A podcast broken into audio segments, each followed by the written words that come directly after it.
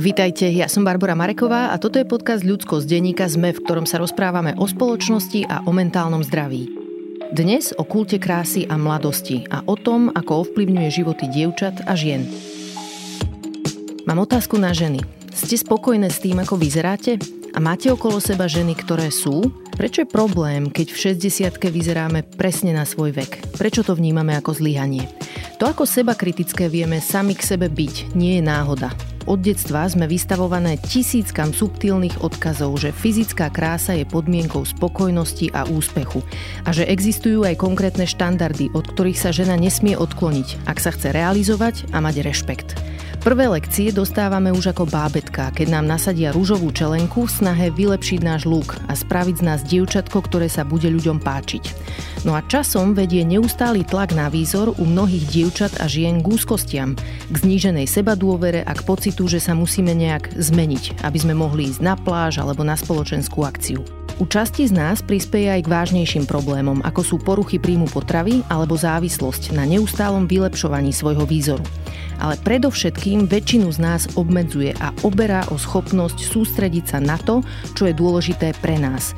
Či už je to oddych, štúdium, šport, kariéra, aktivizmus alebo aj účasť na verejnom živote. Magda Frecer je psychologička, psychoterapeutka a som jej veľmi vďačná za to, že prijala pozvanie k téme, ku ktorej u nás zatiaľ neexistuje veľa výskumov. Takže túto epizódu sme uvarili z toho, čo vidíme my dve, z pozície terapeutky a novinárky. A keďže sme obe aj mami dcer, prešli sme si aj naše životy a to, čo robíme v prístupe k svojim deťom inak, aby sme podporili ich vnútorné zdroje a pomohli im cítiť sa vo svojej koži dobre. Ak máte pre mňa spätnú väzbu, myšlienku alebo nejaký tip, moja adresa je ludskostzavináčsme.sk, no a toto je Magda Frecer. Magda, vítajte v podcaste Ľudskosť. Ahoj. Zavolala som si vás preto, lebo sa mi páči váš rozhľad v rôznych témach a páči sa mi aj to, že ste spolupracovali s projektom Chuť žiť. Chcela by som na začiatok troška počuť niečo o vašej práci, komu sa venujete a prečo ste sa možno aj rozhodli spolupracovať s týmto projektom. S projektom Chuť žiť ja som vždy mala blízko ku poruchám príjmu potravy, lebo som mala aj svoju vlastnú skúsenosť s bulimiou pred mm-hmm. rokmi. Ako ešte mladé dievčatko v pubertálnom veku, tak ako sa o tom klasicky hovorí, ako to vzniká. Aj keď teraz ten začiatok a, a vývoj poruch príjmu potravy naozaj začína byť, mať také veľmi pestré a neúplne jasné kontúry. Mm-hmm. Ale tým pádom tá téma bola pre mňa veľmi blízka. Asi pamätám, že mala som v tým svojim odborným vzdelaní taký bajas, že to asi není dobre, keď odborník má s niečím skúsenosť a potom v tom sprevádza, že to je vlastne moja slabina a nesilná uh-huh. stránka. Ale ani neviem vám povedať, že kedy som to prekonala, ale v istom bode som si uvedomila, že spájal sa tam pre mňa aj pocit taký nejaký mojej osobnej hamby, uh-huh. že by som mala skrývať tie svoje slabiny.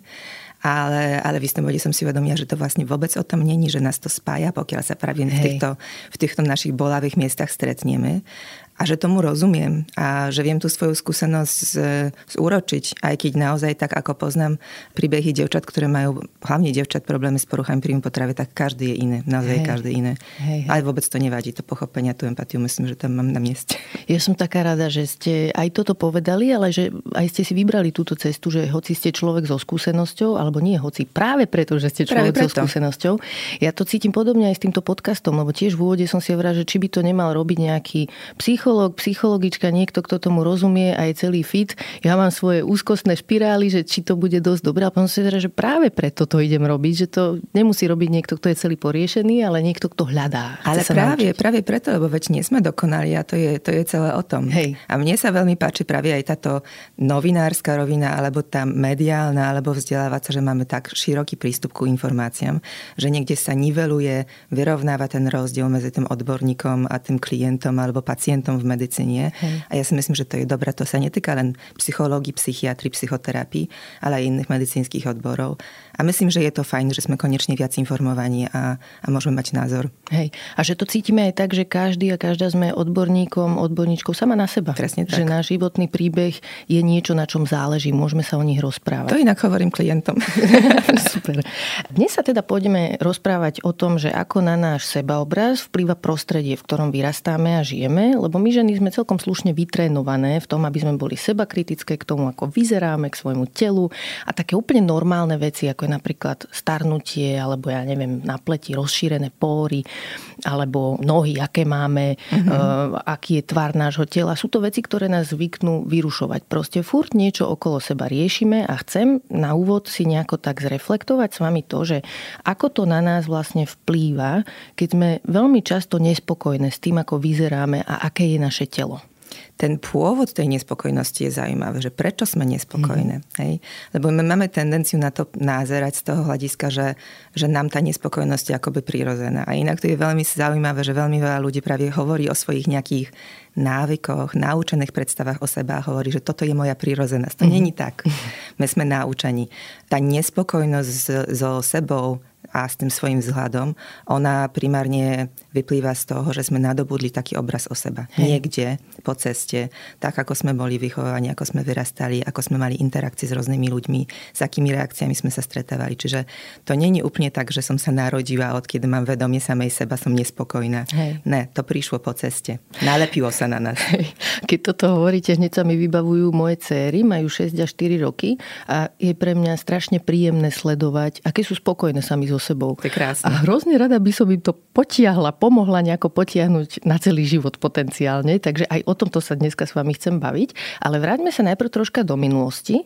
Neviem, ako ste to mali vy, ale ja som bola tínedžerka v 90. rokoch, čo bolo dosť také toxické obdobie pre ženy.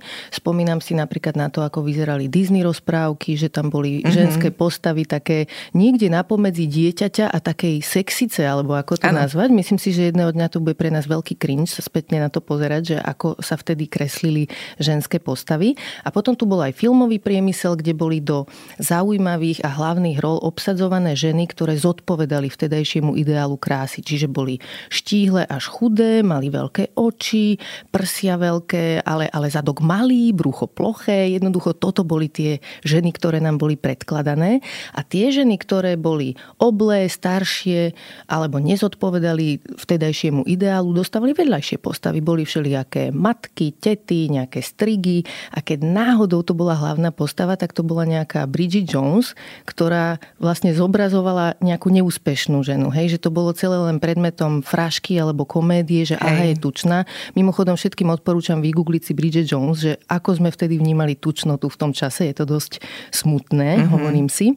Na čo si pamätáte vy zo svojho tínedžerského ja si, obdobia? Ja si pamätám veľmi podobné veci. Ja som ročník 80, čiže ja som v tých 90 rokoch naozaj bola tínejdžerka a zmenami politickými v Polsku, odkiaľ pohádzam, sa to veľmi vtedy začalo tak nejak variť ako v takým tygli informačne. Lebo sme začali mať prístup ku informáciám viac z pokročilých krajín. Teda pamätám, že také prvé, taký záliv tými novinami a časopismami, on prichádzal z Nemecka napríklad. Hej. Že sme mali vyslovené len preložené články, ktoré vôbec nesedeli na to naše kultúrne iné prostredie, v ktorom sme uh-huh, my boli uh-huh. zvyknutí vyrastať. A pre puberťaka to bol šok, ja som to vtedy takto zažívala. A to, bol presne, to bolo presne obdobie, kedy som ja mala, myslím, 13 alebo 14 rokov, vtedy u mne prepukla tá porucha príjmu potravy, e, s ktorou som potom mala skúsenosť. A ja si pamätám, že ja som si o tom prečítala v časopise. Mm-hmm. Ja som si o tom prečítala v nemeckom časopise. Že to existuje? Že to bol článok, to bol reportáž o devčati, ktorá presne takto padla do bulimie. Mm-hmm. A ja, 14-ročná, ktorá som sa už naozaj mala, mala som problém vysporiadať so svojím telom, ono sa naozaj menilo. Z odokolia som počúvala, mala som staršie deti okolo seba, e, ktoré ma ťahali presne tým štýlom, ako má dievča vyzerať, ako mám si dávať pozor, aby som mala vťahnuté brucho, Hej. ako mám si dávať pozor na to, čo jem. Ja som vtedy skúšala aj nejaký vegetarianizmus, úplne také šialenosti, ktoré do toho obdobia žiaľ pre veľa žien patria. Hej. A ja som si prečítala tento reportáž a som si povedala, fasa napad. Mm-hmm. A tak to prišlo. Možno inak by som vôbec nemala, nemala vedomie o tom. Ja som nebola dievča, ktoré vrácalo, alebo ktoré vôbec má k tomu nejaký vzťah. Ale pamätám, že práve tieto vzory aj, a išlo to aj z rodiny, aj z toho širšieho prostredia, aj, aj od vrstovníkov, že ako, aký máme byť. To bolo obdobie, kedy začal sa ten taký modeling a to také naháňanie áno, tých dievčat áno. po uliciach. Hej? Že to úžasné stretnutia, že niekde niekto naďabal na nejakého headhuntera alebo ja neviem koho, agenta a takto vznikajú tie úžasné kariéry ako mm-hmm. Cindy Crawford alebo Presne. Claudia Schiffer. Hej, a ja mám tiež s tým príbeh. Ma odchytila raz jedna baba, z Elite Model Look. A ja som už vtedy naozaj mala ťažko rozbiehnutú tú bolímiu, ale skrývanú pred celým svojim okoliem. A naozaj bola som u nich na pohovore. Dokážem už o tom rozprávať s úsmievom, ale to fakt bola pre mňa veľmi zahambujúca skúsenosť. Lebo mne tam nejaký chlapík z tej agentúry pozeral z hora dole v plávkach. Ja som vtedy naozaj bola veľmi chudá. A mala som tú bulimiu rozbehnutú maximálne a on mi na to hovorí, že zobereme ťa, ale musíš schudnúť ešte pár. A to bol taký moment zlíhania pre mňa, kde som si uvedomila, že asi niečo zdravé vo mňa, že to není šanca, že to nemá zmysel, že toto proste nie. A niekde sa mi to tam potom zvrátilo. Ale pamätám si tú skúsenosť, taký myslím na iné baby, ktoré možno niečím takým prechádzajú a podľahnú tomu tak mi naozaj je smutno. No, úplne sa viem do toho vcítiť, lebo tieto modelky a ženy, ktoré sú v nejakom asi že showbiznise alebo herečky, to bolo niečo, čo nám v tom období bolo tu veľmi predkladané ako vzor ženstva v podstate. Že Hej. nevideli sme veľa vzorov nejakých, ja neviem, novinárok, profesoriek, žien, ktoré toto neriešili. Úspešných žien, ktoré snacovali hlavu a boli uznávané za tú svoju šikovnosť. A ja ešte, ešte keď si siahnem do toho môjho príbehu, ja som naozaj bola tak niekde podmeňovaná tým, tým mojim prostredím. To nebolo zámerné ani nejak zle myslená, ale ja som naozaj vyrastala s tým, že som pekné devčatko. Mm-hmm. A že ako pekné devčatko, čo všetko by som mohla. Hej. Hej. Ešte k tomuto, ako komunikujeme s deťmi, sa chcem vrátiť, ale predtým ešte, keď si prejdeme z tých 90. rokov do 2000 rokov, tam mm-hmm. ja si pamätám ďalšiu takú zaujímavú vec, alebo taký posun, že zdá sa mi, že niektoré médiá si začali uvedomovať to, že je to problém, ako servírujeme verejnosti to, že čo sú ženy zač a o čo nám ide a aká je ideálna žena. A napríklad si pamätám, že denník ZME začal robiť rozhovory so zaujímavými ženami mm-hmm. v prílohe ZME ženy. Áno. A zámer bol super, ale dopadlo to podľa mňa znova rozpačito, lebo pamätám si napríklad taký rozhovor s pani Máriou Bielikovou, dekankou fakulty informatiky. A tento rozhovor sprevádzal dosť taký megalomanský fotošút a videošút, v ktorom bolo vidieť tá, také tá tie stylistky hej, a, hej, a neviem koho. Proste nabehol celý tým a vyrobil z nej znova takú akože celebritu, hej, že hej. načochrali jej vlasy a nejakú poobli obliekali do kriklavých vecí, pritom ona nosí normálne veci, ako väčšina žien, ktoré neriešia nejaký modeling.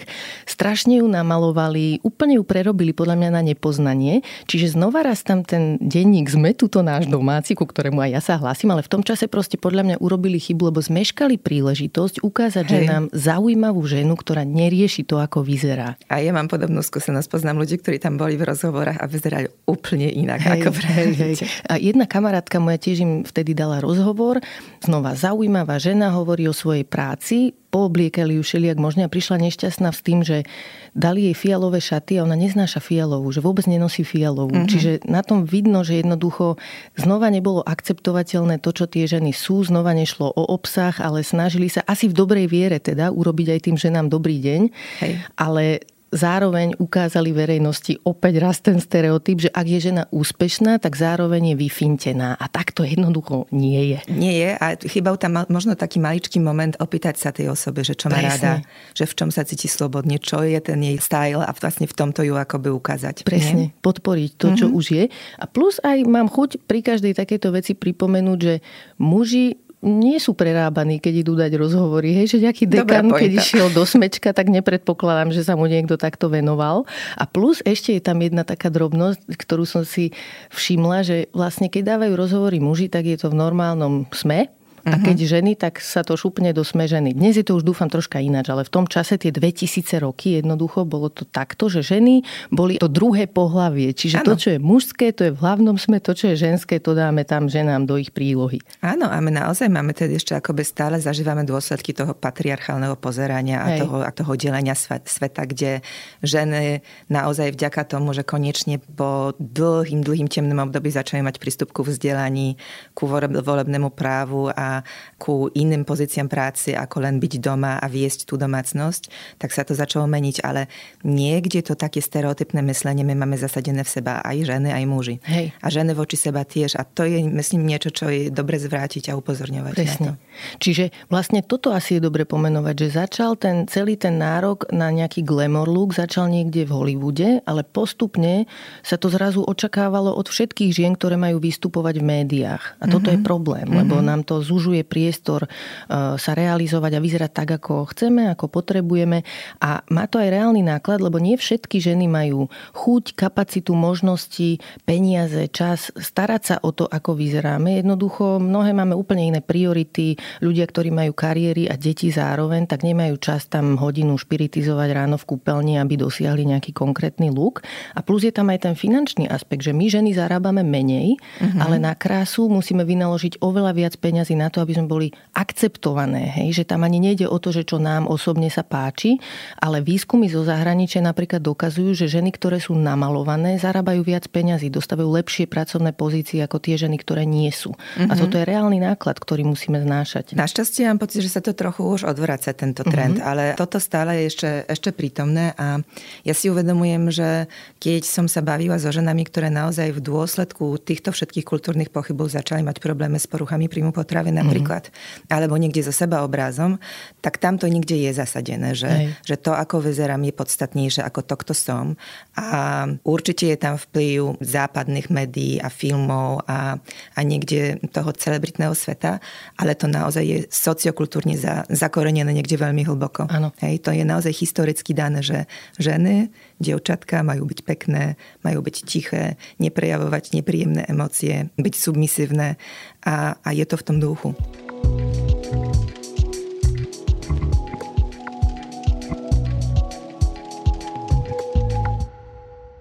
Toto boli teda tie 90. a 2000 roky a poďme na chvíľu do prítomnosti. My obe sme dneska vlastne mami. Uh-huh. Dievčate, ja mám dve dievčatka, céry a vy máte... Ja mám syna a dceru. A dcera má 9 rokov. Uh-huh. Dobre. A aký máte z toho pocit, že v akej atmosfére e, v téme krásy alebo výzoru vyrastajú naše céry? Ja to ešte úplne u tých maličkých detí nevnímam, aby to tam bolo nejakým spôsobom... Um, podporované alebo smerované ku, ku tomu, ako devčatka vyzerajú. Ale veľmi sa mi zdá, že je to ovplyvnené tým rodinným kontextom. Mm-hmm. Takže ja môžem hovoriť akoby zo svojej skúsenosti, že čo mi funguje. A mi funguje práve to, o čom vy ste tiež hovorila, že podporovať tú svoju dceru v tom, aby bola naozaj spontánna, taká, aká je. Hej. Čiže ja možno, niekedy sa tak smejem, že robím opak toho, čo som sama zažila, lebo ja som bola vychovaná naozaj ku poslušnosti a ku mm-hmm. tomu, aby som bola, aby som pekne vyzerala, aby som bola dobrá žiačka, aby som bola presne taká, ako sa to vtedy v tomto období od dievčatok očakávalo, aby som bola mudrá, ale zase nepapulnatá. Hey. A, a ja mám pocit, že niekde v dôsledku toho som si zvedomila, že ja svojej cere ale doprajem slobodu mm-hmm. v tomto, v tom seba vyjadrení a a myslím, že to brutálne ide, že ten spôsob, ako ona uchopuje svet, ako ona je rada zo seba, zo svojho tela, ako ona prístupuje ku druhým ľuďom, myslím, že to sa niekde v tom zrkadli, že myslím, že zatiaľ sa nám darí udržať ten taký, tú takú rovnovahu medzi vonkajškom a vnútrom a, a že ona sa bere ako taký celý pekný človek. Mm-hmm, to je mm-hmm. perfektné. Tým, že naše deti sú ešte malé, tak tiež zatiaľ nevidím takú, nejaký taký toxický vplyv tej kultúry, aspoň teda nie je nejaký výrazný. Ešte dokážeme my s tým, čo si robiť, že ja neviem, vidím, aké rozprávky doma pozerá, že nejaké úplne toxické sme zablokovali.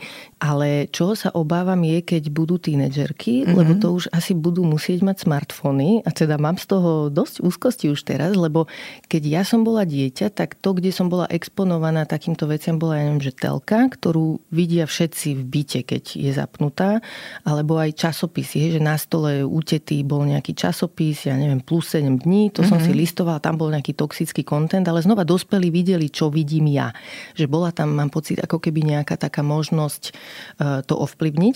Ale teraz v tých smartfónoch mám z toho taký zlý pocit, lebo je to niečo, čo to dieťa má potenciálne dostupné kedykoľvek, že sama ráno v izbe vstane stane, Hej. ako tínedžerka otvorí si to a vyvalí sa tam na ňu nejaký toxický kontent a ja ako rodič, keď ani nebudem vedieť, že vlastne čo tam má, čo tam je, desím sa toho už teraz. Tak je poviem. to skúška dôvery a je to uh-huh. skúška niekde tej väzbe, ktorú so svojím dieťaťom máte. A ja si myslím, že to je taká neustála práca. Čiže to, čo sa nám podarilo do toho mladého, skorého veku dieťaťa, je dobré e, brať tak, že sa nám možnosť úročiť v budúcnosti, ale neprestávať na tým pracovať, aby s tým dieťaťom jednoducho mať vzťah Hej. a vedieť, ako sa má a zaujímať sa o jeho vnútro, mm-hmm. o to, mhm. čo si myslí, aké má nastavenie, čo žije, akých má kamarátov. Ja tam vnímam v tom virtuálnom svete možno ako taký nebezpečné, že, že to naozaj to, čo ste hovoria, že to není už len o nejakých celebritách, Hej. o nejakým obsahu niekde zvonka, ale deti v pubertálnom veku veľmi sledujú seba navzájom a presne vytvárajú si tie svoje virtuálne reality, v ktorých sú krásne na Instagrame, e, prispievajú rôznym kontentom. A, a to mi príde dôležité, aby v tomto tie deti udržať v takým akoby reálnym vnímaní toho, že čo je podstatné a čo mm-hmm. není podstatné. Na druhej strane ja si myslím, že to experimentovanie aj so sebou, aj s tým, ako chceme byť vnímaní našim svetom, aj ten pocit, že chceme byť prijatí, že to je niečo, čo my potrebujeme s takou nejakou trpezlivosťou tým deťom dopriať, lebo uh-huh. cez ten náš výzor, to je to, o čom sa bavíme, je vlastne taká karikatúra toho, že čo sa, ako sa vyjadrovať na vonok. Hej. Hej. To, do, to, čo, to, do čoho nás nutí niekde ten taký natlak zvonka. Ale to, že my skrz to, ako vyzeráme, vyjadrujeme sami seba a môžeme s tým experimentovať a v pubertálnom veku to k tomu aj patrí, Hej. E, mi príde zdravé a správne z vývojového uh-huh. hľadiska. Čiže tam je to také, o taký veľmi tenký hranice, ako, ako v tom nebyť moc opatrným a zároveň ako, ako neprehliadnúť hej, niečo. Hej, hej, mm-hmm. presne. A potom som sa trocha aj tak utešovala tým, že v 90. rokoch boli v móde také strašne chudé, štíhle ženy, až taký, hovorilo sa tomu nejako, že heroin look a tak mm-hmm. akože bez irónie sa to tak volalo, hej. že to je akože želané. A hovorila som si, že možno teraz je to lepšie, lebo už fičia ženy ako je Rihanna alebo nejaké Kardashians a neviem, nejaké také celebrity, ktoré už nemajú problém s tým, že sú nejaké vychudnuté.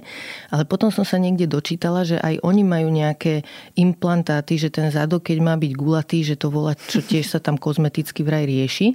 Alebo napríklad, že si nechajú odstrániť celulitídu, čiže znova je to nejaká forma takého, že trendu, mm-hmm. že znova je to ženské telo módny trend a nie, nie je tam ako keby vyššia miera akceptácie toho, čo sme a to, že máme rozmanité tela. Ja si myslím, že telo nemá byť modný trend, že jednoducho aj, aj ten celý priemysel, ktorý nás oblieka, sa má prispôsobiť tomu, že naše telá sú rozmanité a že potrebujú vyrábať proste oblečenie pre rôzne tela.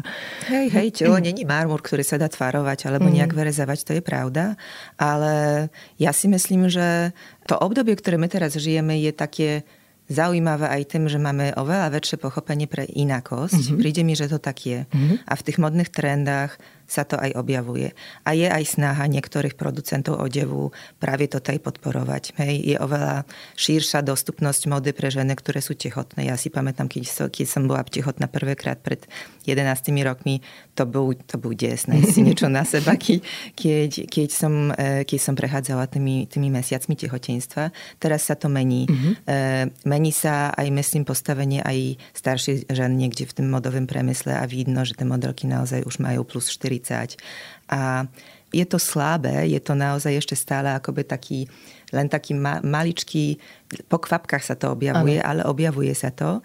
Ale v tom modovém akoby, aspekte mám pocit, že tie naše deti majú prístup ku oveľa takým akoby spontánnym formám vyjadrenia, že tie devčatka nemusia nosiť krátke šaty alebo nejaké snívať o, o nejakým oblečení, ktoré není pre ne dostupné, že tá dostupnosť rôznych strihov je tak veľká, že dá sa s tým hrať. A v tomto ja tak niekde vnútorne pokladám nádej, že, že cesto sa naozaj nájdu, nájdu si svoju cestu, ako sa vyjadriť. A Chcela som ešte niečo povedať, a mi ušlo. V pohode.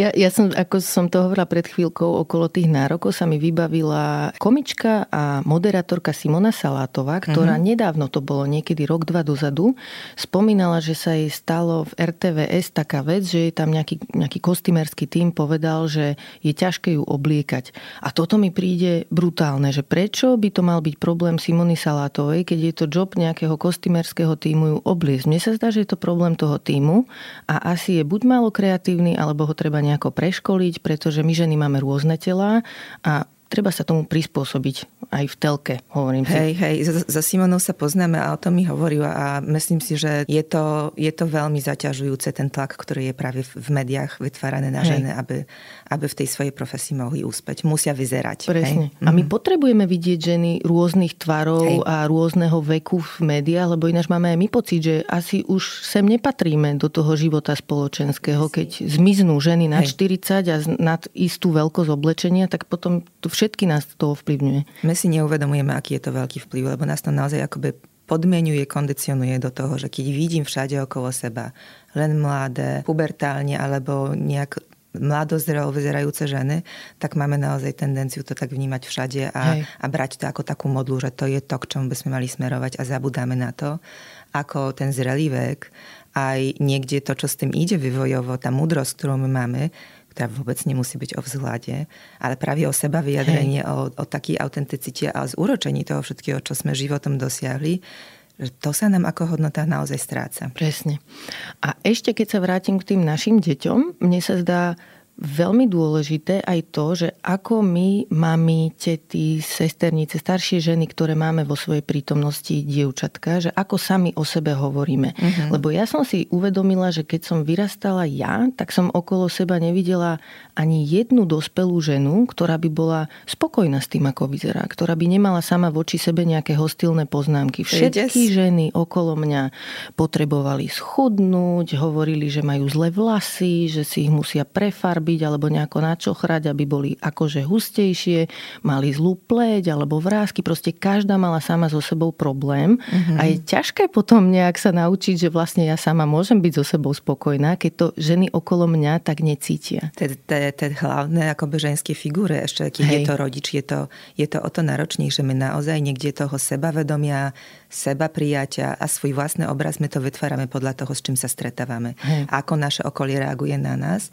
ale aj čo v tom našom okolí sa deje. Čiže keď vidím ženy, ktoré mám rada, ktoré sú mi blízke, ktoré sú pre mňa nejaký role model a te o seba pochybujú a vidím, že nie sú so sebou spokojné a negatívne sa o seba vyjadrujú, schádzajú sa, tak my naozaj môžeme si zvnútorniť, že toto je postavenie ženy a tak toto má byť a ja mm-hmm. by som k sebe pristupovať tým istým spôsobom. Čiže prevencia v tom znamená, že naozaj treba začať od seba Hej. A teda treba, no je dobre začať od seba a, a hľadať k seba cestu, aby naozaj byť so sebou spokojný. Mm-hmm. Hej, že keď už nie kvôli sebe, lebo aj to je dobrý dôvod, urobiť to kvôli sebe, ale keď nie kvôli sebe, tak aspoň kvôli tým našim dcerám, deťom, dievčatám, že aj to je dobrá motivácia, keď už nemáme tú vlastnú. Je to istá spoločenská rola, naozaj. Hej. Mm-hmm. Pripomenula som si tú vec, ktorú som chcela dopovedať ohľadom, eh, ohľadom toho, v čom tá naša aktuálna, na, aktuálna doba je dobrá. Má ešte nápadol, že keď ste robia ten prerest od tých 90 rokov po teraz. Mm-hmm. Ja si uvedomujem, že ako to pubertálne dievčatko, keď som sledovala tie ženské časopisy, ktoré vtedy takou vlnou práve prichádzali do Polska, tak tie trendy, ako žena by sa mala o seba starať, alebo tie témy pre ženy były presne o dietách, o oblečení, o vzťahoch, o sexe, trochu o cestovaní, veľmi málo, ale hlavne to sa okolo tej vzťahovo-sexuálnej tematiky, Hej. výzoru a takého dietno-strahovacieho luku točilo. A časom som si začala všímať už ako staršia osoba, že ten trend začal ísť naozaj smerom ku chirurgickým zásahom, ku Aha. operáciám, lebo v istom období to naozaj bolo neprístupné cenovo uh-huh. pre, naše, pre, naše, pre našu geografickú šírku. Sme tu jednoducho ten premysel nemali. Ano. A postupne začalo to prichádzať, teraz začína to byť úplne bežným trendom a vnímam, že to tiež veľmi akoby podmenilo to, čo si v súčasnosti žena myslí, že mala by robiť, aby sa o seba starať. Hej. Je to úplne iný vejar zásahov, starostlivosti, aký naozaj bol ešte vtedy v tých 90. E, rokoch alebo v období medzi 2000 a 2010-2020. Hej, hej. Mm-hmm. To, to je veľmi dobrý point. A ešte mi jeden napadá z môjho detstva, že ako ste hovorili v úvode, že vám niekto z rodiny hovoril mama alebo niekto, že vyzeráte dobre, mm-hmm. tak ja som niečo podobné zažívala od jednej ženy vo svojej rodine. Bola to moja teta, ktorá akože strašne zlatá sa snažila asi na mňa byť, myslela to dobre a zvykla mi hovoriť, že Barborka, ty si taká krásna, ja ťa prihlásim na mis, keď vyrastieš. Halus bola, že sa to na mne podľa mňa podpísalo, mm-hmm. hoci som sama nemala nikdy nejaký zámer sa niekde tepšiť do beauty industry alebo byť nejaká mis, Zacítila som, že pre signifikantných dospelých v mojom živote je to dôležité, ako mm-hmm. vyzerám. A začala som sa trocha aj viac tak sledovať a porovnávať a také nejaké úzkosti mať okolo svojho výzoru. Čiže dávam si dneska na to pozor aj ja, že aby som nehovorila ani svojim deťom, ale celkovo dievčatkám, že sú pekné, že ono to vyzerá fajn, že akože kompliment, hej, že chceme zdvihnúť im sebavedomie, ale v skutočnosti môžeme spôsobiť presný opak, že dievčatko, ktoré má nejaké svoje záujmy, rieši si svoje veci, zrazu dostáva od dospelých signály, že záleží na tom, ako vyzerá a bolo by fajn, keby bola pekná. A my všetci a všetky potrebujeme mať od signifikantných dospelých pozitívnu spätnú väzbu. Ano. A ja som ju chcela mať a bola som rada, že tá teta na mne vidí niečo pozitívne, takže tiež som si to chcela vtedy zachovať. Áno, áno, chceme sa páčiť a chceme zapadať a chceme byť súčasťou tej našej skupiny sociálnej. Práve preto akékoľvek pozitívne poznámky na našu adresu vnímame takto citlivo, ale ohľadom toho, že ako vyzeráme, ako vyzerajú naše deti, ja si naozaj myslím, že tak ako sme hovorili o tom smečku a o tom magazíne ženy, hej, hej je dôležité sa to dieťa pýtať, ako sa s tým cíti. Hej. V čom sa najlepšie vyjadruje, v čom sa cíti najviac slobodne, v čom sa samo seba páči. Áno, to je presne. oveľa dôležitejšie ako to, že ja poviem mojej cere, vyzeráš super, alebo si pekná. Oveľa dôležitejšie je, keď ja vidím, že ona, ona sa cíti pekná. Áno, že ona naozaj si užíva to, ako vyzerá. A my všetky by sme to mali takto mať. Hej. To nie je nejaká márnivosť, alebo ja neviem, nejaké rozmaznanie. My naozaj tým, ak, aké sme a ako sa so sebou cítime, vyjadrujeme same seba. Čiže starať sa o seba v nejakým svojej miere je hrozne dôležité. A chcem ešte povedať jednu vec, lebo vlastne si uvedomujem, že ako psychoterapeutka mám v tom tiež taký svoj bajas, že ja som veľmi rada za to, že my sa dneska rozprávame práve o tým industriál, ako to vplyvá ten priemysel modový alebo, alebo ten nejaké sociálne vplyvy na náš sebaobraz a, a ako to zvrátiť, alebo ako to vrátiť viac do, do vnútra a nie, mm-hmm. nemať ten orientačný bod len niekde vonku. Ale chcem povedať, že aj keď hovoríme ja o seba a o seba, že adresujeme tento kontext, že ako naše prostredie na nás vplýva, ale tam ešte je strašne dôležité to, jak, akú pozíciu v tom mali naši rodičia, či naši najbližší. Hej. Čiže chcem to len doplniť, nebudeme dneska sa o tom veľa asi e, baviť, dotýkať toho, ale len aby zase nestalo sa to, čo sa možno deje práve v tom sociálnom kontexte, že vyrežeme si len jeden kúsok celého obrazu Áno, a podľa jasne. toho pracujeme, alebo podľa toho sa orientujeme, tak aby som len doplnila, že, že to není len jednofaktorové. Hej? Jasne. To nie je len o vplyvoch prostredia, ale to nie je len o vplyvoch rodiny, ale naozaj niekde ten, e, tá zmesa tých faktorov, čo, čo nás podmienuje, prečo každý máme v tom iný vývoj a iný príbeh a v do, konečným dôsledku napriek podobnostiam iný proces, ktorým prechádzame, že to treba niekde naozaj takto vnímať, že tá inákosť medzi nami a to, aký sme, aký sme rozno, roznorodí a vlastne jedineční, ano. to je inak slovo, ktoré mám hrozne ráda, že to sa vlastne, na to sa skladá hrozne veľa čin, mm-hmm. činiteľov. Hej, som rada, že ste toto pripomenuli, je to dôležité.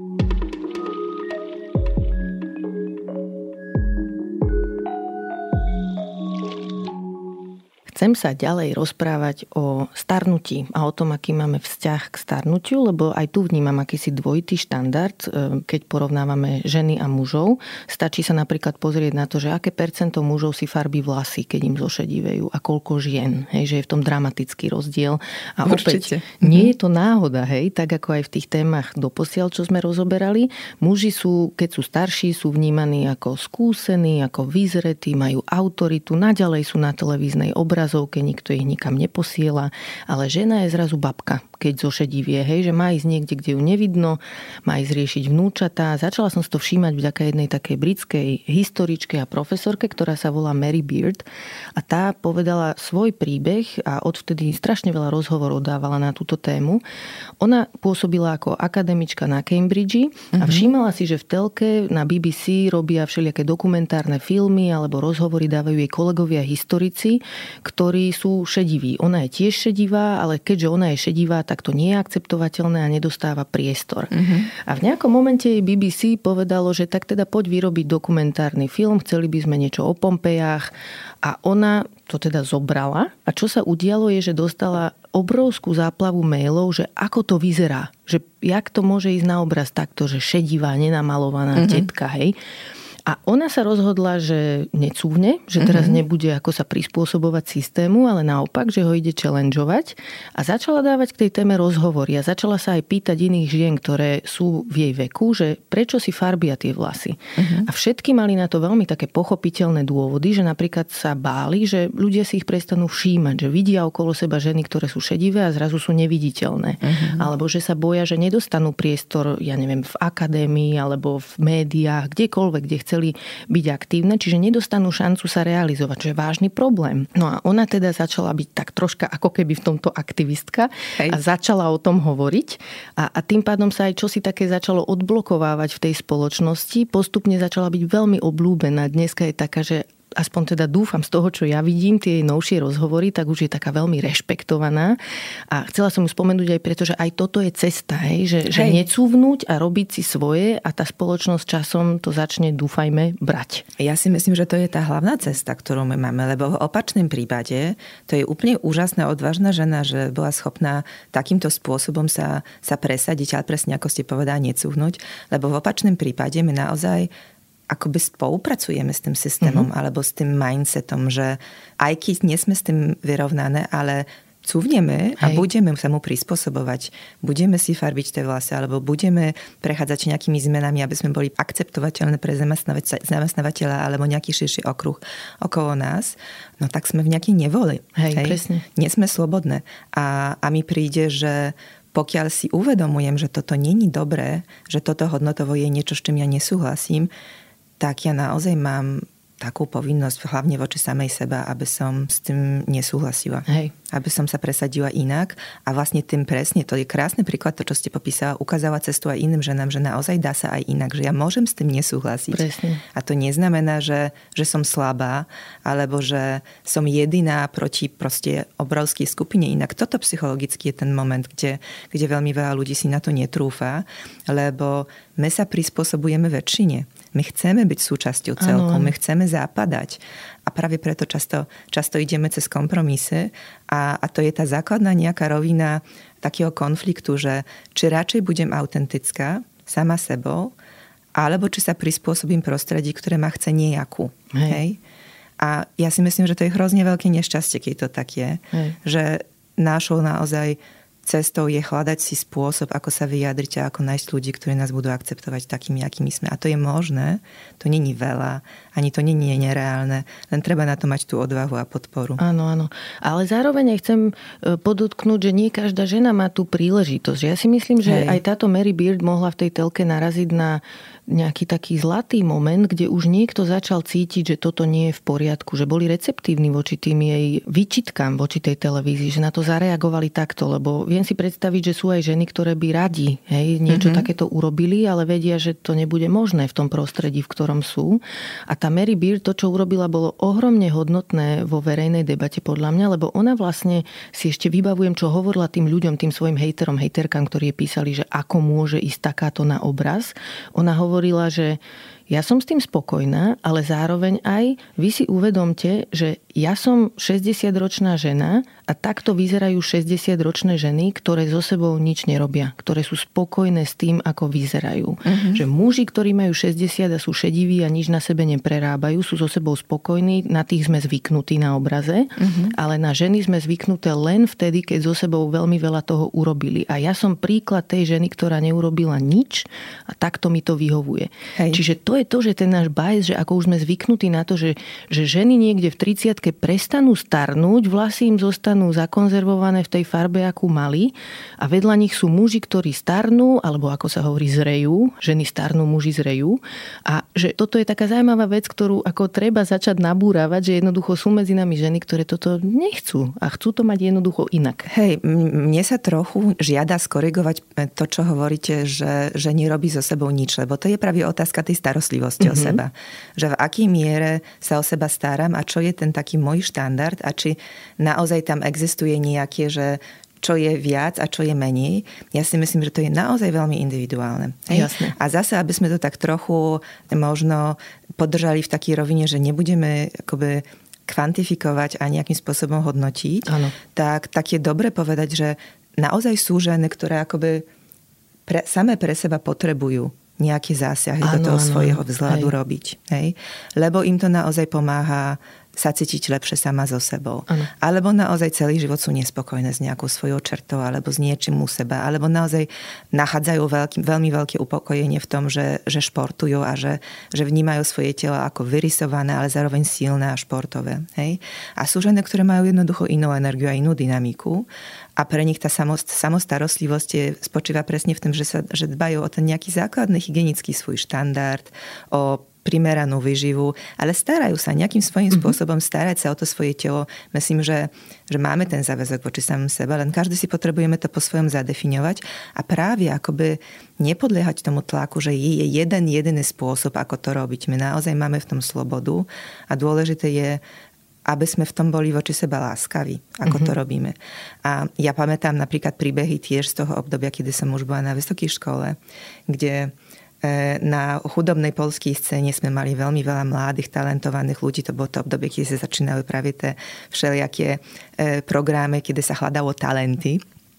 A koľko bolo takých mladých tvorcov, ktorí začínali presne v takým nejakým svojim rebelskom, že im bolo jedno, čo majú na seba, že im bolo jedno, aký majú krivky. A boli aj také ženy, ktoré fakt vychádzajú z nejakého pankackého alebo rok, rokového pozadia. A keď som si po rokoch všimla, že čo sa s nimi stalo v tom premysle. Že aké sú opäť uhladené, krásne, vyrysované, ženské, s upravenými vlasmi a tak ďal, tak tak sa mi tam žiada taká otázka, že ako veľmi to bola ich túžba takto vyzerať. Mm-hmm a, a tou rebeliou si to jednoducho odopierali alebo ne, netrúfali si to urobiť inak. A ako veľmi naozaj ich niekde ten premysel zomlel v mhm. tom. Mm-hmm. Hej? A netrúfam si odpovedať, lebo to by mali, mali asi one same pred sebou o tom sa, sa vyjadriť e, alebo mať o tom vedomie. Ale tiež to tak vnímam, že v kontexte toho tá autenticita toho vyjadrenia, že mám 60 rokov a to som ja, ja som vlastne vedkynia, takto vyzerá 60-ročná žena, necúvnem pred tým natlakom, ktorý tam je je naozaj obdivuhodné. Hej. Mm-hmm. Včera, keď som sa pripravovala na tento rozhovor, tak som narazila na taký článok ženského časopisu eva.pluska.sk a bol o tom, že pani Milka Vášariová, herečka, je úžasná, lebo ešte nebola na žiadnom plastickom zákroku. A ten článok začínal takouto vetou, že Úžasná Milka Vášáriová je dôkazom toho, že sa dá starnúť s gráciou a vznešene. Treba mať len, ako ona hovorí, pevné nervy a vydržať. Ale aj tak je obdivuhodné, že ako herečka a krásna žena odolala všetkým zákrokom a vylepšeniam. A tento článok mi prišiel veľmi zaujímavý na analýzu v tejto súvislosti, čo dnes riešime, lebo na prvý pohľad to môže vyzerať nevinne, však mm-hmm. veď chvália Milku Vášáriovú, ale medzi riadkami je tam veľmi zjavný odkaz, že tie ženy, ktoré nevedia starnúť s gráciou a idú na nejaké zákroky, sú nejaké vadné. Hej? Je tam Čiže... ten hodnotiaci princíp. Áno, hej. presne. Niekto je horší a niekto je lepší. Áno, áno. Čiže možno, že by sa mohol časopis Eva Pluska SK zamyslieť nad tým, že keď to naozaj myslia vážne, že teda my ženy máme starnúť s gráciou a nemáme chodiť na zákroky, tak potom nech na titulky dávajú aj tie ženy, ktoré to takto urobili, ale nezodpovedajú štandardom krásy. Hej, že napríklad rozmýšľam, či by sa nehodila na titulku pani Helena Ružičková, ktorá zomrela, ale však post memoriam dá sa aj o nej hovoriť, že ako starla s gráciou, bez zákrokov. Zajímavé, že táto mm-hmm. žena nikdy nebola na titulke v takejto súvislosti. Čiže sa akože pozrime na to realisticky, že ako to teda myslia, že či všetky ženy máme priestor zožať takýto úspech, keď starneme bez zákrokov. A podľa mňa tuto akože sa dá pekne rozkryť ten problém, že niekedy časopisy šikanujú ženy priamo, že majú nejakú rubriku, že módna polícia, hej, a potom tam hodnotia nejaké šaty žien na plese alebo neviem kde. Uh-huh. A mhm. niekedy to robia takto rafinovanejšie, že si vyberú jednu ženu, pochvália ju, ale zároveň ju použijú ako taký nástroj na potrestanie ďalších žien, ktoré znova robia niečo vadné. Proste furt robíme niečo na nič. Ja musím povedať, že už roky nesledujem ženské časopisma, takže ma to asi od istého bodu prestalo e, zaujímať. Ja som si uvedomila, že naozaj ten obsah, ktorý si prisvojujem a ktorý mám, že, že je dobre si vyberať a, a ne, nevnímam, že, že ma to obohacuje mm-hmm. nejakým spôsobom. Takže som prešla na vlastne takú e, klasickú novinárčinu a čítam spravodajstvo.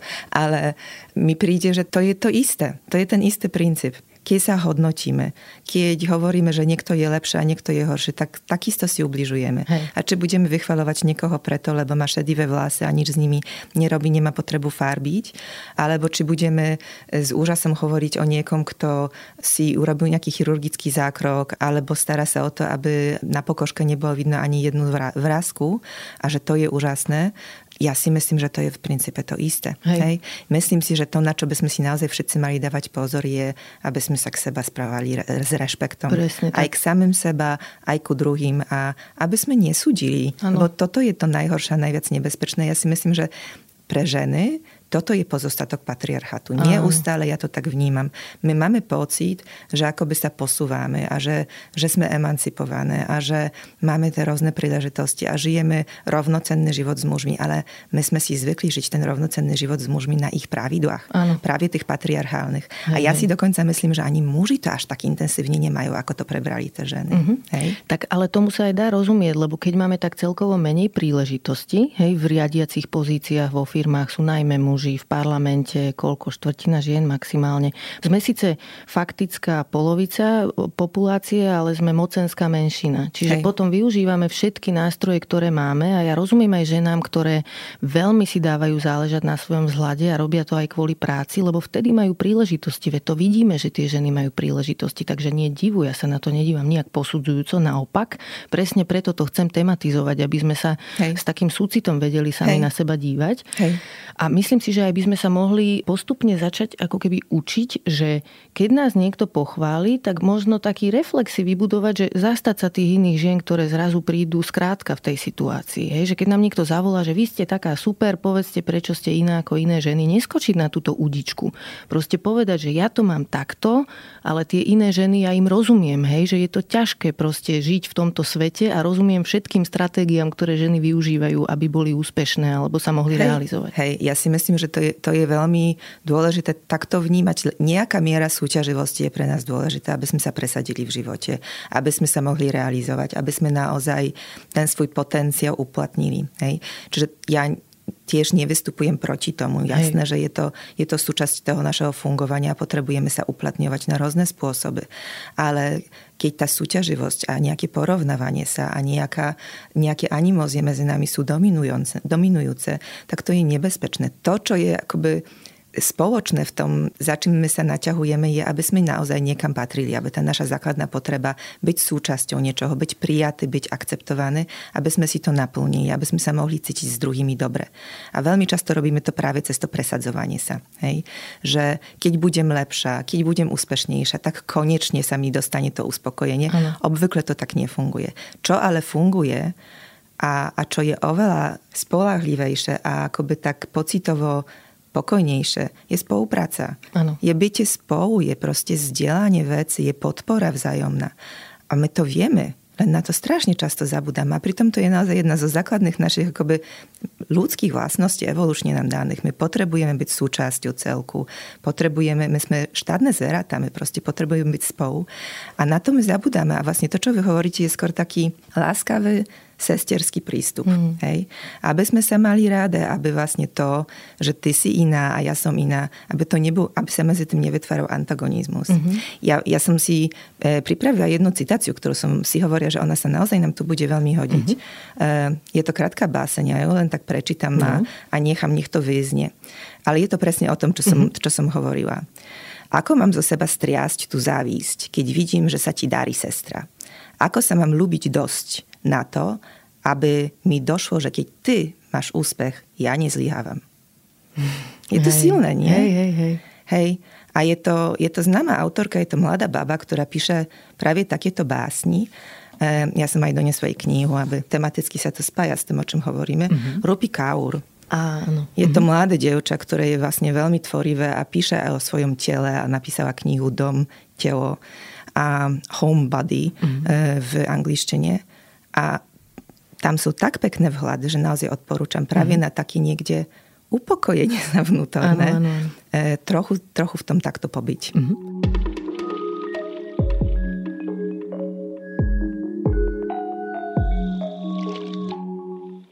Ešte keď sa vrátim k tým e, plastickým operáciám mm-hmm. alebo zákrokom celkovo, nazvem to tak, ako sa môžeme na ne dívať nejak tak konštruktívne, lebo keď som si pozerala k tejto téme informácie, že aké bývajú dôvody, pre ktoré ženy podstupujú tieto zákroky, tak tam sú znova raz niekedy také veľmi legitímne dôvody, že napríklad Jasné nejaká žena sa necíti byť prijatá taká, aká je, hej, že už hej. napríklad v detstve, ja osobne ešte poznám jednu ženu, ktorá v detstve bola šikanovaná za nos, za mm-hmm. veľký nos a mala z toho takú traumu, že v dospelosti sa rozhodla ísť na operáciu a je spokojnejšia. Hej. Čiže nemám voči tomu nejaký taký negatívny postoj, že vidím, že tých dôvodov je strašne veľa a napríklad e, zaujímavá bola Courtney Cox, to je tá herečka z priateľov, ktorá hovorila o tom, že tiež začala chodiť na nejaké anti-aging zákroky, chodila na drobučke zákroky a po rokoch zrazu bola taká iná, mm-hmm. že, že začali ju ľudia už na to upozorňovať a ona sama to nevnímala. Neviem, či toto nespada náhodou do toho pojmu, že body dysmorphia, nejaká taká ako súvisiaca s týmto, s tými zákrokmi. Myslím, že niekde v pozadí sa tam to môže diať, lebo e, body dysmorphia je že naozaj taká, taký stav, v ktorom človek akoby neprimerane vníma svoje črty a krivky tela mm-hmm. a, a naozaj zameráva sa alebo obsádi nejakú časť svojho tela takým veľmi pejoratívnym postojom, že niečo mu vádi. Hej? Hej. Že niečo je disproporčné, že niečo, že niečo tam není v poriadku. Navonok to ale není vidno, není to objektívne. Je to naozaj obsadené veľmi subjektívnym pocitom, nespokojnosťou a dá sa s tým psychologicky pracovať, že prečo to tak je. Naozaj v tom našom, skrz to naše telo my veľmi často vyjadrujeme tú nespokojnosť so sebou alebo so životom. Takže je dobre s tým pracovať, ale to, čo popisujete, sa môže tiež diať, keď žijeme v naozaj takým akoby okleštenom prostredí, kde hodnotovo je to jasne dané a my s tým splínieme. Hej. Že vlastne ten jeden zákrok, druhý, tretí a všetci okolo fungujú v tým, tým istým spôsobom. Mm-hmm. A ja niekde strátim akoby ten grip, kontakt sama so sebou, že či to ešte chcem, ano. či je to ešte pre mňa prospešné, či som so sebou spokojná. Hej. Že ja myslím, že rizikom v takýchto situáciách je, že keď sa oddám do rúk druhých ľudí a opäť môžeme sa vrátiť ku tej situácii e, z denníka SME a, a magazínu ženy, ano. že keď sa nechám do rúk odborníkov, ktorí ma urobia peknou, a povedia mi, že ako to má byť, mm-hmm. tak môžem v tom stratiť seba. Hej, hej, hej. Mm-hmm. Mm-hmm. Toto mi pripomína jednu, jeden taký zážitok so ženou z môjho okolia, ktorá už má po 60 išla na, nejaký, na nejakú kozmetiku, neinvazívne volačo a tá pani zdravotníčka, ktorá sa jej venovala, jej začala hovoriť, že tuto máte rýhu na čele, tuto máte nejaké kruhy okolo očí, to sa dá zrezať, tu sa dá vyplniť a neviem čo. A prišla potom, keď som sa s ňou stretla, taká akože z toho celá roz rozhodená, že Ježiš Maria, či by som ja na jej mieste teda šla na takéto zákroky. A ja som bola tak napálená na tú zdravotníčku, lebo proste čo to má byť, že mne to príde normálne z kategórie akože šmejdovský upsell. Mm-hmm. Hej, mhm. že zneužijeme akože mm, nie úplne možno stabilný sebaobraz nejakej ženy, povieme jej, že tu má niečo divné, čo treba opraviť a, a zrazu ona vyjde destabilizovaná z toho zariadenia a rieši, že či ozaj toto potrebuje robiť. Hej. Pričom treba ešte brať brať do úvahy to, že zdravotníci a zdravotničky majú vyššiu dôveru nás všetkých, hej, že keď nejaká pani v bielom plášti začne hovoriť, že čo mám na sebe opraviť, tak uh, je to rizikové jednoducho, že my to neberieme rovnako, ako keď nám to povie, ja neviem, kamarátka. Hej. Čiže ja, normálne ma to akože naštvalo. Ten, Ale tak spada, to, spada to do kategórií body shamingových poznámok. Aha. Hej? A mhm. spada to do, do tej roviny, že za každým, keď niekto sa vyjadruje k tomu, ako ja vyzerám, čo mám oblečené, ako sa prezentujem na vonok, tak je to veľmi náhrania a veľmi to ide do mojej nejakej intimnej zóny. Čiže je to zasiahujúce, či to Hej. povie zdravoťák, či to povie kamarátka, Aha. alebo cudzí človek niekde v obchode. To je jedno, ide to na kožu, lebo toto je na kožu, keď vám niekto povie, že ano. máte vrázky alebo niečo, čo by ste mali s tým robiť. Na druhej strane, naozaj veľmi často ten beauty premysel hrá na city. A ja si myslím, že v tom treba mať niekde zdravý rozum a práve zdravé support zvonka kamarátov, blízkych, ľudí, ktorým verím, ktorí nás v tomto vedia podržať, že to nebude len nejaké volanie našej nejakej vnútornej neistoty a emócií a neporešenej seba hodnoty, mm-hmm. ale že zapneme, zmobilizujeme tú našu mozgovú koru a kritické myslenie, že to je premysel to sú peniaze. Ano. On stojí na našich neistotách. My potrebujeme v tom mať nejakú svoju zdravú mieru, že čo je pre nás OK a čo pre nás není OK, aby naozaj sa nevetvoril ten presne ďalší nejaký hodnotiaci princíp, že keď toto nerobíš, si horšia Hej, hej, hej, hej. hej. Ešte jeden dôvod e, som si spomenula a toto bolo dokonca v jednej skupine takej, kde matky sa o tom radili, americkej skupine a som tam čítala k tomu celú diskusiu, ma to prekvapilo, že aké je to bežné.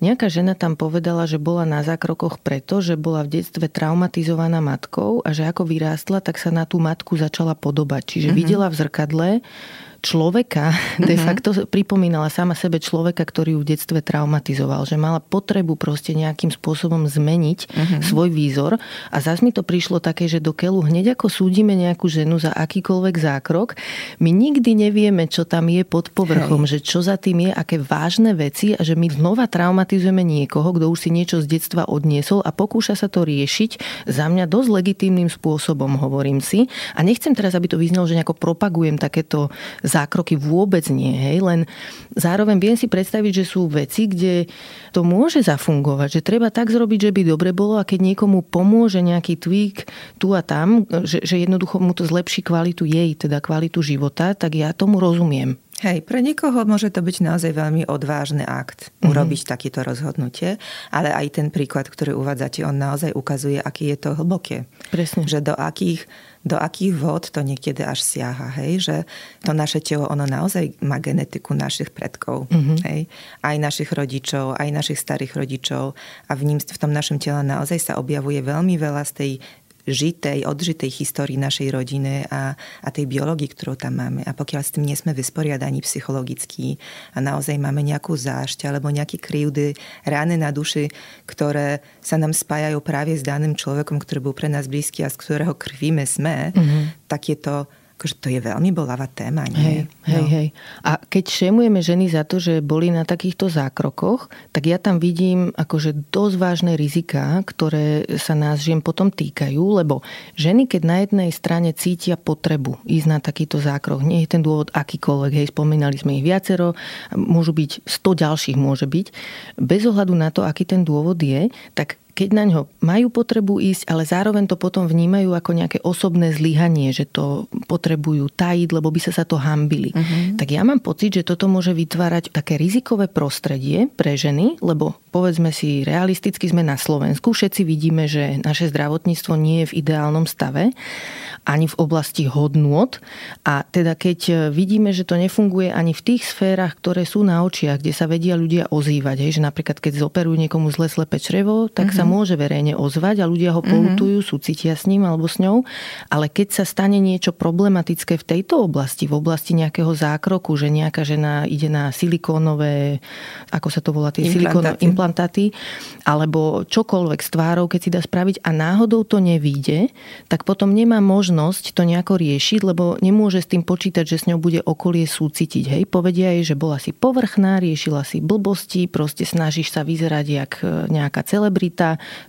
tak ti treba. Čiže ale, myslím ale to si, že... vôbec nemusí byť na druhej strane pravda. Hej. Hej. My ten predsudok naozaj nosíme v sebe. Presne tak. Mm-hmm. No a že vlastne to, na čo chcem poukázať je, že keď nejaká takáto vec nie je diskutovateľná, pretože by sa to tej žene vypomstilo, mm-hmm. pretože to okolie nemá súcit s takýmito ženami, tak to vytvára veľmi nebezpečné prostredie pre presne takýchto akože ľudí s nejakými potenciálne šmejdovskými praktikami, s týmto takým upselovaním, hej, snahou predať tej žene viac zákrokov ako pôvodne sama chcela. Čiže má to aj takýto náklad, že, že potrebujeme si to uvedomovať, že nejaké normálne prostredie, nejakú normálnu atmosféru uh-huh. na mhm. konverzáciu o tejto téme podľa mňa je vo verejnom zájme, aby sme vytvárali. Je to, myslím, veľmi potrebné, lebo aj teraz, keď, keď sme tu dve a sa o tom bavíme, tak ja si uvedomujem, že aj to, o čom hovoríme, aj keď si prejdem svoje emócie, že čo, čo sa so mnou deje počas toho rozhovoru, tak si uvedomujem, že tie emócie sú naozaj veľmi také živé, horúce. Hej. Bavíme sa veď aj to, čo hovoríte o chambe, o tým, ako sa ľudia odsudzujú, o tým, ako tá téma je vlastne polarizujúca. Ano. Ako aj my dvie si dávame veľmi pozor, aby sme nefandili žiadnej skupine nejak viac, ano. ale aby sme udržali nejaký stred v tomto postoji, aby to nebolo hodnotiace. A to len ukazuje, ako tá téma je vlastne palčivá mm-hmm. celospoločensky, hej. A vlastne urobiť niečo, čím chcem si pomôcť, ale potom sa za to chámbim, to psychologicky je strašne, strašne veľká pásca. Hej. A je to vlastne smutné. Prečo nemôžem byť OK s tým, že veď som sa rozhodla chcem si urobiť nejakú kosmetickú úpravu a som s tým v poriadku, to nerobí za mňa horšieho človeka. Ano. Hej. Tuto robí takú celkom fajn verejnú službu pani Zdena Studenková podľa mňa, pretože mm-hmm. ona o tom hovorí, že bola na zákrokoch a hovorí aj prečo, jej sa to páči, ona je s tým vyrovnaná, chce to aj kvôli práci. Hej. A zdá sa mi to fajn služba voči iným ženám, ktoré potom si nemyslia, že takto sa dá vyzerať len len tak, hej? že hej. ona ukazuje, že je za tým nejaký effort, nejaké, nejaké úsilie. Hej. A, ale čo s tým akože ideme robiť, že celkovo proste ako sa dá o tomto uvažovať, lebo keď sme sa teda skôr ešte rozprávali o tom, nazvem to s ekonomickým slovníkom, že trickle down efekt, keď to má, že tie ženy, ktoré vidíme v mm-hmm. médiách, tak e, majú na nás vplyv. Tak ako to tak celé vlastne potom robiť, aby sme nešajmovali tieto ženy, aby sme ich ako akceptovali, že áno, toto je vaša voľba, tak toto chcete mať, ale zároveň si vytvárali priestor aj medzi nami bežnými ženami, napríklad zošedivieť, keď chceme, alebo vyzerať tak staro, ako sme, hej, že mm-hmm. nesnažiť sa využívať nejaký anti-aging, že čo sa s tým dá podľa vás robiť? Ja si myslím, že to potrebuje naozaj priestor na také zastavenie sa a a kontempláciu, že, že ako ja chcem v tom byť. A presne, ako som hovorila o modovém premysle alebo o beauty premysle, mať niekde v tom presne ten taký nadhľad, že nie všetko, čo sa leskne, je zlato. Mm-hmm. Hej? A to mi príde veľmi dôležité, lebo my naozaj akoby tá rýchlosť, ako my, ako my ľahko skáčeme do tých e, konklúzií, ako strašne ľahko súdime, to všetko je spojené s, taký, s takou neuvážnosťou, mm-hmm. s mhm. takým rozbehom. Čiže ja si myslím, že ak sa pýtate, že čo, tak určite myslím, že treba v tom trochu spomaliť a dať si priestor na, na také zakotvenie sa v tom. Mm-hmm. Inak to je psychologicky veľmi pre, pre nás dôležité a to je aj súčasťou podľa mňa každého psychoterapeutického procesu, keď človek začína nad sebou pracovať, že aby som ja nemala ten externý bod kontrole alebo hodnoty či motivácii niekde vonku, tak ja potrebujem zistiť, čo sa, čo sa deje so mnou vnútri. Hej. A ja, ja, ja nie som na seba napojená. Ťažko udržím si napojenie na seba, keď stále sa ponáhľam za niečím, čo je vonkajšie. Čiže za mňa cesta je dopriať si viac priestoru, času na to, aby zisťovať, že ako sa ja s tým mám. Uh-huh. Aby si dať právo, úplne ako malým deťam, keď učíte svoje dieťa prkrmy a prvé kontakty s jedlom, aby si mohol vybrať, čo mu chutí a čo mu nechutí. To je tak isto, to je ako proste ako by sme naozaj boli na nejakým trhu so zeleninou a vyberáme si, že čo sa nám páči a čo sa nám nepáči a ako k tomu pristúpime, ako budeme váriť z toho hej? Hej. a čo si pripravíme. Tak si myslím, že to je presne o tom, aby hej. sme naozaj dovolili si najprv spoznať samých seba, že aké my máme preferencie, že ako my sme v sebe usadení, aká je tá naša sebahodnota, čo potrebuje, ako sme usadení s našou históriou, rodinnou, vlastnou, partnerskou, ako sme v tom našom sociálnom kontexte, s, s, s kým žijeme. Pre mňa to je naozaj v skutku veľmi hlboký proces. Hej. Napriek tomu, že hovoríme práve o tým nejakým blichtri, tým vonkajším, ja si myslím, že cieľom takýchto debat by malo byť upozorňovanie, že my sa potrebujeme vrátiť sami k seba. Mm-hmm. Hej? Lebo to, na čo hrá práve to, čo vidíme vonku. To porovnávanie sa, tá idealizácia, ako človek môže vyzerať okolo 50 keď si pomôže, alebo keď bude, ja neviem čo robiť, magickým spôsobom proste žiť krásne. Toto sú idealizácie, to není realita. Hej. A keď na to skočíme, tak my sme out of charge, my proste sme bez kontaktu s tou realitou a, a to je na tom nebezpečné. To ako by sme unašali sa nad zemou a nestúpame po nej pevne. Hej. Hej? Rozumiem tomu, čo hovoríte a špeciálne ako terapeutka mi to príde, že áno, že vy vidíte tento, najmä ten individuálny prístup alebo tú prácu sama na sebe. Hej? Že keď k vám príde klientka, tak toto v nej posilňujete, tie vnútorné kapacity. Hej? Mm-hmm. Že mhm. byť sama so sebou a robiť si veci tak, ako ja sama potrebujem. Ale ja ako novinárka zase, že mám taký ako keby spoločenský pohľad na vec, že Myslím si, že tam je aj dôležité urobiť nejaký spoločenský posun a že mm-hmm. aj mhm. na tomto sa dá pracovať, že napríklad dá sa aj odkrývať e, taký ten spoločenský bullshit okolo krásy a, a beauty priemysel a ich praktiky, hej, že aby sme dokázali potom aj tú vnútornú prácu robiť, informovaní tým, že čo sa okolo nás deje.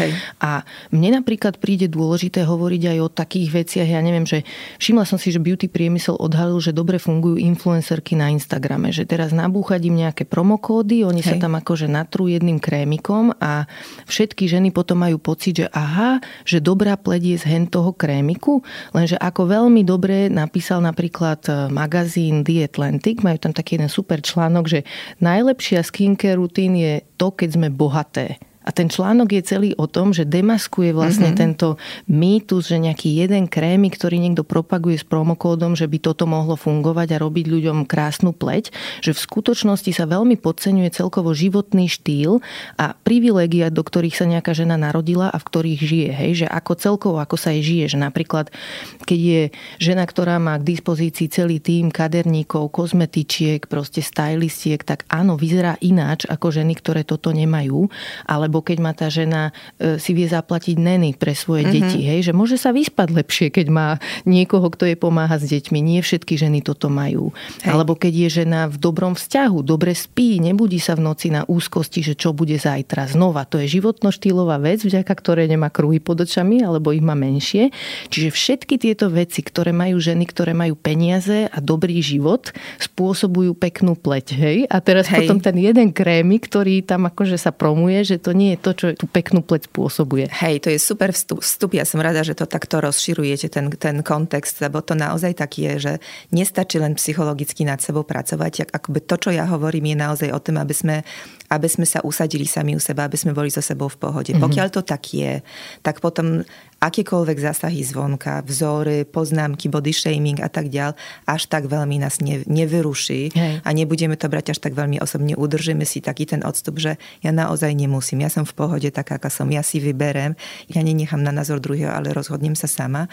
Ale to, čo hovoríte, akoby naše možnosti, ten socioekonomický faktor, ono to je nezanedbateľné. Mm-hmm. A my mhm. tiež akoby niekedy z takého pocitu, že o tým by sa nemalo hovoriť, že to sú také samozrejmosti, mm-hmm. tak o tom nehovorím a je to potom možno naozaj takým zahambujúcim prvkom, že, že mali by sme mať to ale inak. Presne, presne. Je strašne dôležité práve to, možno takáto otázka, že čo som ja všetko ochotná postúpiť, aby som dosiahla to, čo by som chcela dosiahnuť. Mm. Hej? Pre ženu, ktorá chce sa o seba starať nejakým štandardom, že čo je to za štandard a čo som ochotná preto obetovať. Hej.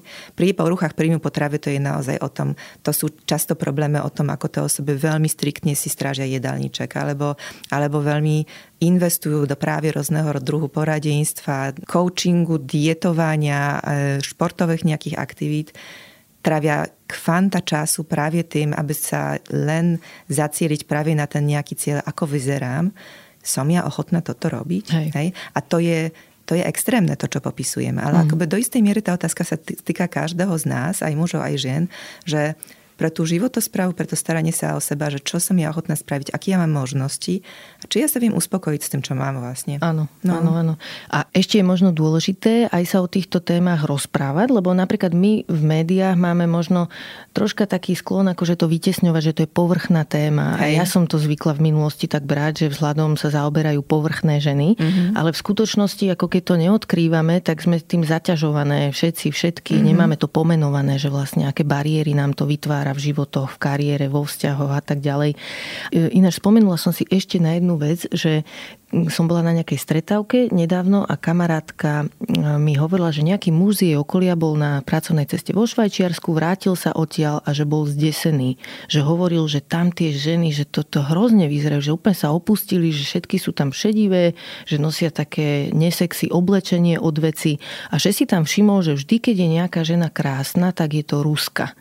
A mne to prišlo, akože tam je toľko vecí v tomto jednom ano. mikropríbehu ukrytých, ano. že mám chuť povedať, že áno, kámo, že takto to vyzerá v krajine, kde sú si ženy relatívne dobre rovné s mužmi, hej, presne, že majú seba dôveru a nepotrebujú robiť so svojím vzhľadom stále niečo tak, aby zodpovedali nejakému patriarchálnemu mýtu krásy. Mm-hmm. Čiže áno, vtedy je viac žien napríklad čedivých, alebo nenosia obtiahnuté veci, chodia v pohodlných veciach, alebo nenosia podpätky, lebo lebo nechce sa im tu trkotať v podpätkoch. Proste takto to vyzerá. Ale zároveň aj tie rusky tam môžu fungovať. Hej? Že keď nejaká žena sa rozhodne, že chce byť na podpätkoch alebo proste vyzerať akokoľvek, že mm-hmm. všetky ženy tam môžu vedľa seba fungovať. A to je celá pointa, hovorím si. Áno.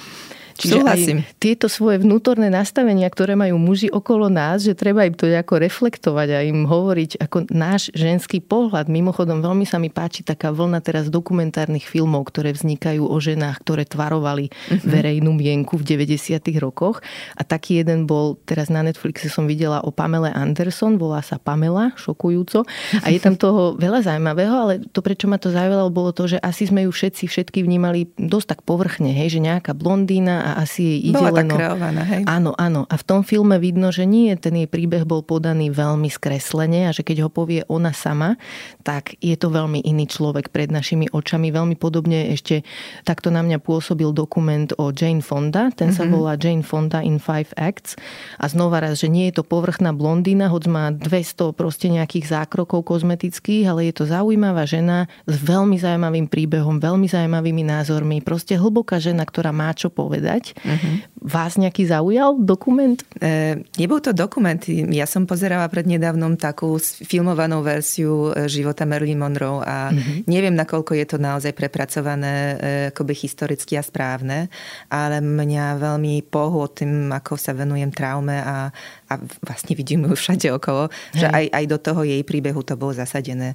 Akoby v tej pravej rovine, že čo všetko musela ona postúpiť a ako veľmi musela sa tomu priemyslu filmovému prispôsobiť a vlastne obetovať to naozaj je tak vykreslené a ako ano. sa v tom strátila a ako bola v tom osamela že, že čo všetko vlastne tam bolo v tom pozadí. Mm-hmm. Ako, ako bola ona naozaj ublížená z toho svojho ešte obdobia dorastania a, a zo vzťahu s matkou.